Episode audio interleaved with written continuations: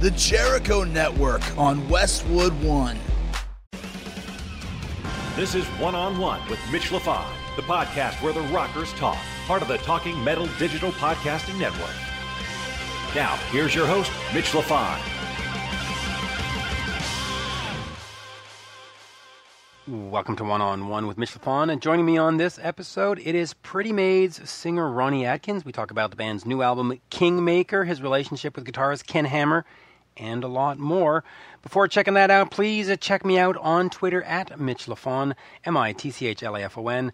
Instagram is Mitch underscore LaFon, Facebook one on one Mitch LaFon, and PayPal.me forward slash Mitch LaFon should you care to support the podcast. And with that, here is the one, the only, singer for Pretty Maids, Ronnie Atkins. We are speaking with Pretty Maids singer Ronnie Atkins. The new album is Kingmaker, and it is absolutely a fantastic album.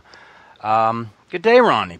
Pleasure to speak with you. Hello, man. Hey, how you doing? Good, good. And um, you know, let, us let, just start with the new album because there's so much in your history that I want to get uh, that I want to get to.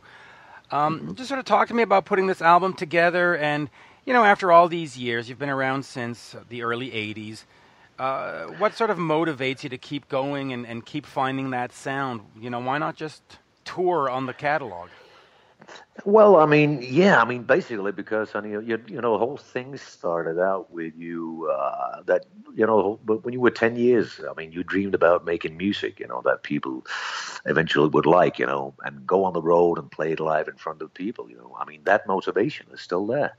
Um, we're still motivated to do that, and um, of course, I know. I mean, record releasing a record these days, releasing a new album, you know, I mean, it, it because it doesn't sell a hell of a lot, you know, because of the physical sales has dropped as much as they have. But but that's still that's still what drives us, you know, to create some mu- new music, you know, and um, and um, I feel that as long as you're capable of doing it, I mean, why not? You know, I mean, also, I mean, you can't just keep touring. I think I think people want to hear new material.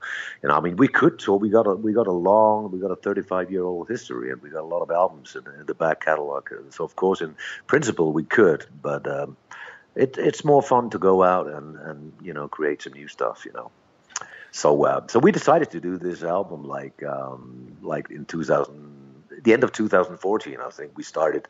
Me and Kenny started, you know, throwing a couple of ideas at each other, you know, and did a few things in 2015. And but basically, this album was was pretty much uh, written and recorded like a month or two prior to uh, when we started recording it in, in the studio, like first of February. So it's it was like um, it's it's very fresh material. I gotta say. I mean, it's just like it's it's very much how how Pretty Maids sound like in 2016. Yeah. You know, as you you've gone over this the, the 30 plus year career, and you get to Kingmaker, do you think that uh, you have a freedom to sort of ex, to experiment with the sound, or does your fan base really want Pretty Maids to have that sound? I mean, first of all, uh, I think the most important thing is that you satisfy yourself, that you're pleased with your material yourself. You know, I mean, we're we're, we're probably probably a, a bit more open-minded today. I mean, we try to stick, um, you know, to the formula that, that we originally had, I guess, because I mean that was very much based on the bands that we grew up with in the '70s and the early '80s. Um, so I mean, but these days we probably we, we try to try to update ourselves a little bit, both musically, I guess, and and sound wise as well. You know, to be, let's say, kind of relevant. Um, and the last couple of years, I think we succeeded in doing that. You know, but still, while we were still sticking to our roots musically, you know, and um, you know. A good song is basically a good song, you know. What, what we're doing today, I mean, some of the songs on Kingmaker, a couple of them, is, is basically pop songs that we kind of produced into being hard rock or heavy songs, you know. Um, and that that's the challenge, really, and that's fun. Uh, we probably wouldn't have done that like 30 years ago. You know, we, were pro- probably more. It's got to be heavy and stuff like that, you know. But that said, we always had, um, you know, that that that melodic aspect of the band was always always there since since day one, you know, and uh, and it's still there. Uh, I mean, a good song is a good song. It's um, it, it's a matter of package, really, you know. Yeah. Oh, oh, God, I feel I feel like I'm repeating myself. I've said that in so many interviews. right. Well, let's try to keep this uh, interview original then. Uh, and you know, I also want to talk about Nordic Union, which you put out earlier this year too. Another masterpiece. But you mentioned influences, so let's talk influences. Kingmaker video on the wall. You've got pictures of Kiss. On the Spook CD, you covered Hard Luck Woman. And on Future World, you had Eddie Kramer come in and produce it. So, first of all, just talk to me about what's the fascination with Kiss. Well, I just think that that Kiss. I mean, speaking for me and Kenny, who are the the you know the old farts in the band, we we both grew up with bands like uh, like Kiss. Definitely. I mean, I remember the first album I bought with Kiss was Destroyer, and uh, to me, still that that's a great album. It's it's just one of the, the great albums from my childhood, and Rock and Roll Over, Love Gun, you know that kind of stuff. And Kenny, the same thing. Um, but we grew up with all these like 70s bands, uh, like uh, Deep Purple, Zeppelin, Black Sabbath. I mean, I'm a big, I'm a huge Black Sabbath fan. The first six Black Sabbath uh, Black Sabbath albums with Ozzy is some of the most, probably some of the most important hard rock albums, heavy metal albums for me. Uh, where like bands like Thin Lizzy is a huge uh, influence on Ken. You know, I like I love Thin Lizzy as well. You know, so we grew up with all these '70s bands, and then you know then came the you know the, all the bands that came out of Deep Purple, Rainbow, White Snake, and and the whole new wave of British heavy metal thing. You know, that came along in around 80, 81, You know. Yeah. So that that that that that's a lot. That that's the bands that had a had a big impact on us. They really did. And and, and since you mentioned the new wave of British heavy metal, uh, I'm just going to throw this out there. But uh, Tygers of Pan Tang just released a new album that is phenomenal. So there you go. But uh, Okay, yeah. let's haven't heard of that. Oh, you, you, you're going to have to. It's, it's very much worth checking out. But uh, let's get back then to uh, Future World. You hired Eddie Kramer as a producer, and it, it didn't end well. Um, what was the sort of the concept going in when you when you reached out to Eddie? What were you expecting? Uh, just sort of tell me about working with, with him. I mean, um, well, we I think we expected something else. You know, we, we, we I remember there was a band called Icon who had an album out called Night of the Crime at the time being, and um, we were pretty influenced by that album. We loved that band and stuff like that. And Eddie Kramer produced that. And you know, for a band from Denmark, I mean, everybody, the record company as well, wanted us to have an American producer, and we and, and we checked out a few that wasn't available. So Eddie Eddie Kramer came up, you know, and a pretty pretty good CV on like Kiss, Led Zeppelin, Jimi Hendrix, and stuff like that, you know. So that was that was quite impressive back then. But I mean, he was a very nice guy, you know. But I think at the time being for producing a an '80s hard rock heavy metal band, I think he he was a little over the hill, to be honest. You know, I mean, and that's not said without well with, with disrespect, you know, because he's done his things in in his past. But um, it it just didn't work out. You know, we wanted something else, and so we, you know, he was like, yeah, sacked, and uh, and we carried on on our own, more or less, you know, You know, and had some somebody else to mix the album. Right, you had uh, Flemming Rasmussen mix it.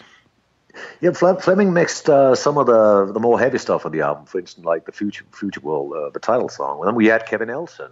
Uh, Right. Then we flew to, to San Francisco or Berkeley and, and, and mixed it. And he mixed four songs. You know, at the time being, he he just done Europe and their Final Countdown album, and we were on the same record label. You know, so they insisted that he should do it. You know, so they could maybe have another Final Countdown. Unfortunately, it didn't go that well. Um, but uh, he yeah he did a great job on, on three or four songs. You know, so. Uh, really that did. was basically the two people that mixed the album, yeah. So, so let me just ask you then about producers, because you said that he was sort of over the hill. And I look back in my record collection, and, and stuff from the 70s, if it has Bob Ezrin on it, it was great. And then in the 80s, if it's sort of Bob Rock, it, it, do producers sort of have an era and a time, and, and can you sort of lose the ears of what's fresh and, and, and exciting? I guess they have, haven't they? I mean, I mean, a lot of the producers from the '80s and stuff, you don't really hear about them anymore. I think every time Right. has uh, every every time has their top-notch producers, kind of, you know, and and well, maybe they can they'll be gone for a couple of years and then then be back, you know, like bands, some bands does, you know. I, it's difficult to say. I mean, but I think yeah, well, I guess that's right. Every time has its its its own producers. Right, in a of, sense, like know. when was the last time you heard of a Mutt Lange produced album kind of thing, right? Um, I haven't I haven't heard about him for a long time, Well, but I guess he's well. He, he's he's well. he's, he's all right. I mean, financially. So, yeah, yeah. no, I haven't heard much, but he was actually one of my. I mean, some some of the stuff he's done in the past is, is absolutely awesome, and and you know, like Def Leppard was always always um, a huge uh, influence on me. Actually, I think I mean, Pyromania and Hysteria is some of the best albums that was done at all in the '80s. Talking about melodic rock. So, and he produced those albums. I mean, everybody that could get hold of him would absolutely love to, but he did very few things after all, and probably very expensive too. Yeah, probably. But he's done some he's done some great work, and also he's produced one of my all time favorite albums, which is ACDC's Back in Black. You know, I mean, he's done a lot of great stuff. You know, but I haven't actually heard heard from him for for a while now. He's mostly doing country stuff, like in Nashville, I guess. Yeah, like it, it's strange though how how how producers just have sort of an era or a decade, and then they just vanish. Mm-hmm. I mean, these are these are great great names. Uh, of course, uh, you mentioned Rainbow, and of course, Future World had Graham Bonnet sing on it. Um, let me ask you then about the Danish Connection and Flemming, because he also produced um, Sin-Decade and Scream. Yeah, and Carpe Diem, actually. Right, and so, and of course Metallica. So so let's talk about yeah. working with with Flemming. What did he bring to the band? And was it sort of the Metallica connection that went to get it, or was it more of the Danish connection, or is just like, no, we need a producer and he's a good one? It was more like we need a producer and he's a good one. I mean, he he he was good, but he's a. I mean, first of all, he's a lovely guy. He's a great guy, you know. But Flemming and it worked fine when we worked. All the times we worked with him, it was it was really cool. You know, but he he's he's like the more engineer kind of producer, you know. Um, some producers are not really engineers. Uh, he's not a musician himself, Fleming. You know, for instance, if you actually, um, but it, it, went well. It went well, and uh, for the time being, anyway. Like today, we're working with a guy called Jacob Hansen, you know, but he, but he's more like a musician, and um, he's also an engineer, you know. But I, I, actually do prefer working with people who are either guitarists or singers themselves. Um, and in the case of uh, Flemming, he wasn't, but it worked fine, and we, there was a great chemistry in the studio, and he's a, absolutely a great guy. I still see him now and then, so. Uh, it worked well. But he had his time back then as well, I guess, you know. Yeah, he really did. Uh, yeah. Let's look back at the band's history. You've been around since 1981. Uh, the Euro- European market and Japanese markets, from what I can tell, do exceptionally well for you. North America, where I am, has been a, a tad bit more difficult for you. What has been sort of the reason you think that has kept you from being a Def Leppard or a Bon Jovi over here? Bad luck. I mean, no, seriously, coincidences, I guess. I mean, you know, back in '87, we actually had. Well, I mean, listen, I mean, we were signed to the Danish Sony Music. You know, if we would have been signed to New York directly or London or something like that, it probably would have been a different uh, situation. But actually, back in '87, we were we were signed to do a European tour with Deep Purple and do the Monsters of Rock festivals here in Europe. At the same time, we had the chance to go out with Whitesnake in America. We were actually offered to go out with them for three weeks. If we had done that, but we couldn't do it because we had other obligations. But I mean, if we, we'd done that, um, things probably would have been different. Also, back then we had uh, managers interested in America, but they wanted us to move to America, but we, we which we did didn't want to do. I mean, it's always easy to to look look look back and say, "Oh, we should have done this and we should have done that." And there's probably a lot of things we should have done differently. Um, but so yeah, that's probably why we never really toured America. Uh, and it's a shame. You, I would love to. I would love to. Yeah. Do, do you regret not um, having moved to L.A. and, and set up shop on, on the Sunset Strip, or is it, eh, you know, it, I don't know. It might have worked, might have not. Who knows? you never know. I mean, you right. never really know. But I think I, it, it, would have been easier, and, and, and the possibility would definitely have been a lot bigger if we'd done that back then. There's there's no doubt about that. But I mean, today I, I eventually still hope we'll be able to go and play some concerts in, in, in America. Absolutely. I mean, we just played the Prog Power Festival in Atlanta, and uh, we did these Monsters of Rock cruises, you know. But it's not really on American soil. But we'd love to do that one day, absolutely. Because I mean, I've, I've never played. I played there with Avantasia this year where we played like in uh, uh, in Los Angeles, New York, and Toronto, and uh, it was an amazing crowd. It was an amazing audience, far beyond my expectations, to be honestly. Yeah. So I'll definitely go, love to go there. And we also got tons of stuff. uh, I mean, in our mailboxes and stuff like that from American fans. You know, so we definitely have a following, and I could see it while I was there because there was a lot of people coming up with Pretty Maids records. You know, I had like the whole collection and stuff like diehard fans, and I'd love, and the whole band would love to play in America, absolutely. So let let's see, but it's very difficult. A lot of people ask us, why don't you play here, and why don't you play in Australia and stuff like that. But I mean, financially, it's it's it's not it's not possible. I mean, because it'll it'll cost you a lot of money just to get a working permit, and you know, it's so damn difficult, and I wish it wasn't. Because Yeah. then we, we, we, we, would be there. And, Absolutely. and it's expensive for, for promoters too. I mean, I know a couple of promoters that want to bring the band over, but then you have to Yeah. factor in four four flights plus road crew. So all of a sudden Exactly. you've got ten flights, ten rooms, and you know a, a thirty five hundred dollar show, uh, all you know, is, is now twenty five thousand, and you, you can't make that money back on. No, no, no. So it's it's like it's really it's just impossible. I, mean, I just read a read an interview with Vivian Campbell actually talking about uh, uh, the Last in Line band, how difficult it was for them. I mean, they're based over there. I mean, it's it is tough when you have to put airfares and stuff on top and and you know get get your visas and working permits and stuff like that. It's just. Uh, it, it can't happen. I mean, unless you get a very good offer. And as you said yourself, I mean, promoters can't come up with these offers. Simple Yeah. as that. So, but I hope one day we'll be able to make some kind of a package tour with some other band or two other bands or something like that. That's probably the most uh, reasonable to do, uh, I guess. You know, uh, but but you know, let's let's see. There's no plans. I mean, we got a lot of stuff in the pipeline, but let's see what happens in 2017 You know, uh, or 18. maybe bundle it up with Avantasia. But before we get to Avantasia, Ken Hammer, he's been with you since the beginning.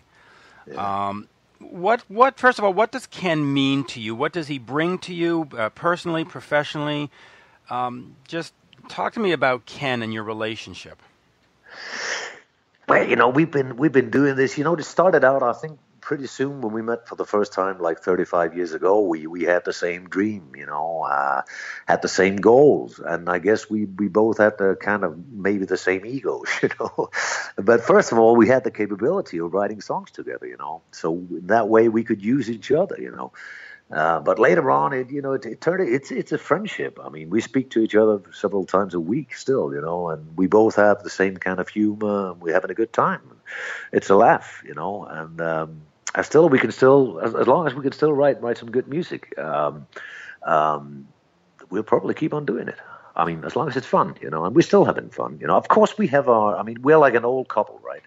I mean, uh, 35 years is a long time, uh, but uh, and we still have our, our arguments and stuff like that about certain things, you know. But we're still getting along, you know, and, and I'll say it's a good, strong relationship, actually.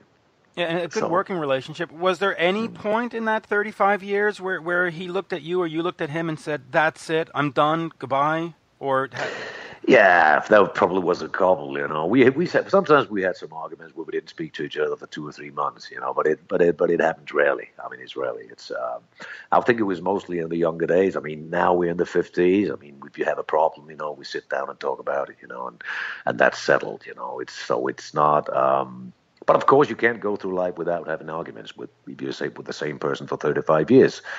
Um, I mean, I'm, I've been married for 25, so I know what I'm talking about. I mean, Right. so, I mean, there's there's not a big difference apart from the fact that me and Ken actually doesn't have sex together. But uh, apart from that, um, it's it's a bit the same, you know. Um, Nordic Union. Uh, it was a fantastic album. Was that sort of one and done, or will there be more Nordic Union coming?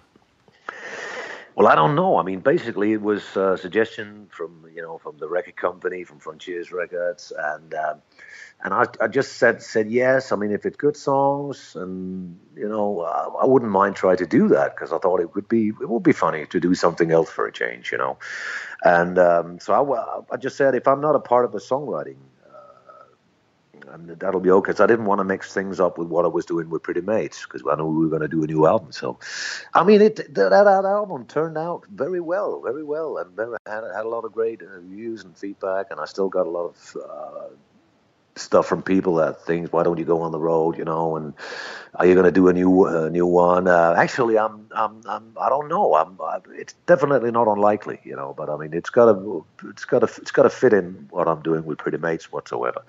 So uh, there's absolutely a possibility but uh, nothing nothing is a hundred. When you do a project like that d- does that cause uh, Ken any issues, or does does he say, "Hey, hey, what are you doing here? We've we've got pretty maids," or is it like, "Hey, you know, go have some fun"?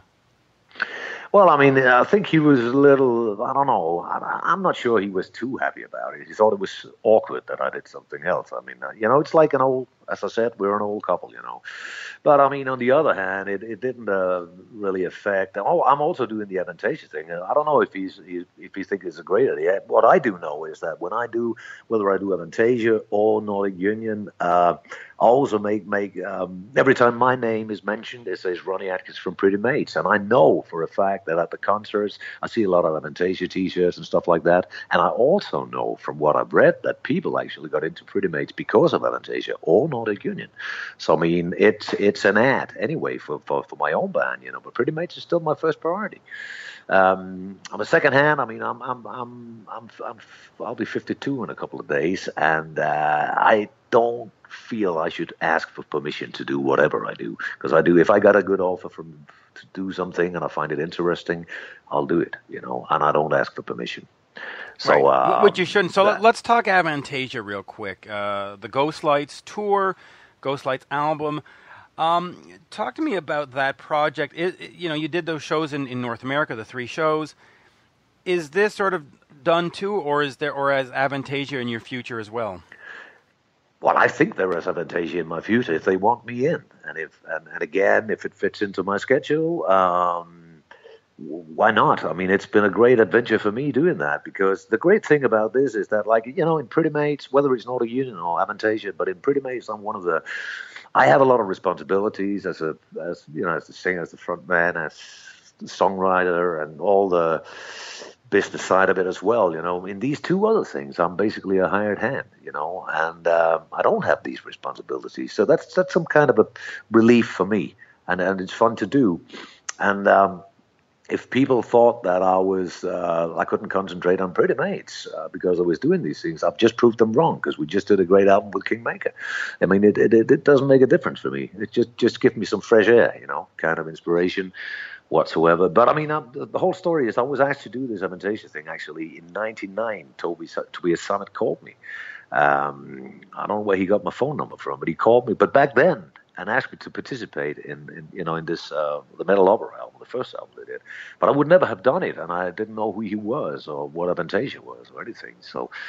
To, to make a long story or a short story long, no. Then I, then I met him in 2012 and on a on a cruise in the Caribbean, you know, this 70,000 tons of metal. And I spoke to him for the first time. And Toby is like the whole Avantasia concept, what he's using vocalists that had an impact on him or bands that, or from bands that he grew up with, you know. And um, so he just asked me to, he didn't ask me at the time, but later on I had a request if I would sing on a song. And, and I said, like, well, send me a song and I'll, I'll listen to it and see if I like it. And there was a song called Invoke the Machine. And I liked that song. So I did that. Then later on, he asked me to, to do the, the Mystery of Time tour, and I did that, and it was a great experience because it was really nice people. We were like 32 people on the road, but no arguments with anyone, no egos, just like one big family. And it was the same thing with Ghost Lights, and so I really enjoyed that. So uh, yeah, there's absolutely a possibility that I'll do it again, but it all depends. I'm when, not sure whether he wants me in. Let's see. oh, I'm sure he does. I'm sure he does. When you when you're working on albums like Ghostlight and Nordic Union, and you're seeing different production values and different song ideas brought in, do you take any of that back to Pretty Maids and go, "Hey, that would be kind of cool on on the next"? Or not really, because, I mean, okay.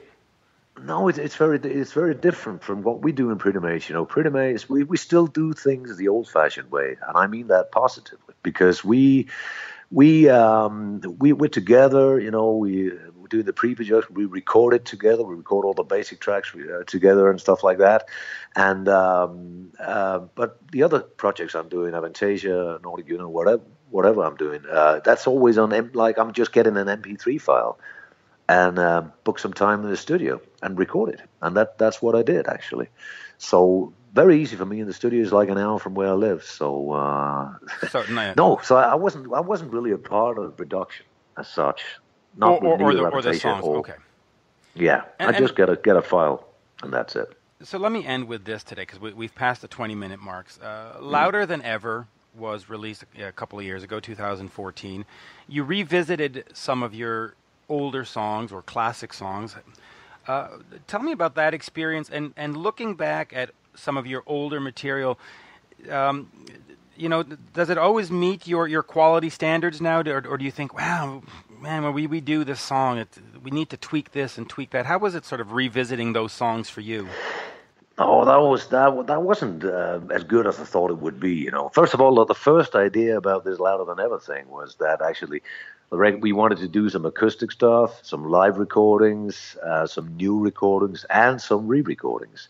But it all became too messy, you know, and we couldn't figure out what and this and that, you know. So we just ended up like writing four new songs for it, and then you know, re-record some of the stuff from what I say the the dark period, or the, maybe the period from the '95 up till 2002, I think, where the, all the there wasn't so much attention on the band back then. So we just thought that we'd give these songs another go, but it was a lot more difficult to to, to get the right spirit and the right atmosphere into the songs uh, then uh, it was hard to make them as good as the originals. To be honest, that's that's how I felt. So I wouldn't do that again, not yeah. for an album anyway. Yeah. Maybe for one song or something like that. But but that was that wasn't an experience uh, I would do again. But then we tried it. We tried it, and uh, it, it went went pretty well. But it's I'd, I'd, rather do new new music. Absolutely. Yeah, and and it's hard to, to capture the magic twice. I mean, that's that, that's what makes a song special. It's it's the vibe and the uniqueness and what you capture. Exactly, especially if you think you've done a good performance on a song. I remember there was a one song. Uh, that's, that's a song called "With These Eyes," which is. Uh,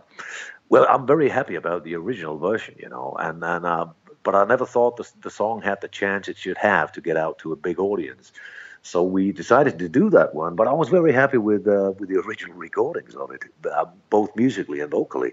So that that one wasn't particularly tough to do again. You know, I, I couldn't I couldn't capture the right feelings and spirit as I felt I did like uh, well that I did like uh, so many years before that. You know, um, so that was that was weird. That was pretty weird. Yeah, that was a strange experience. And uh, you mm. mentioned that the album was going to have some acoustic stuff. For for fans listening to this who haven't, uh, checked out uh, Stripped by Pretty Maids from 1993. That is mm. a brilliant, brilliant uh, album.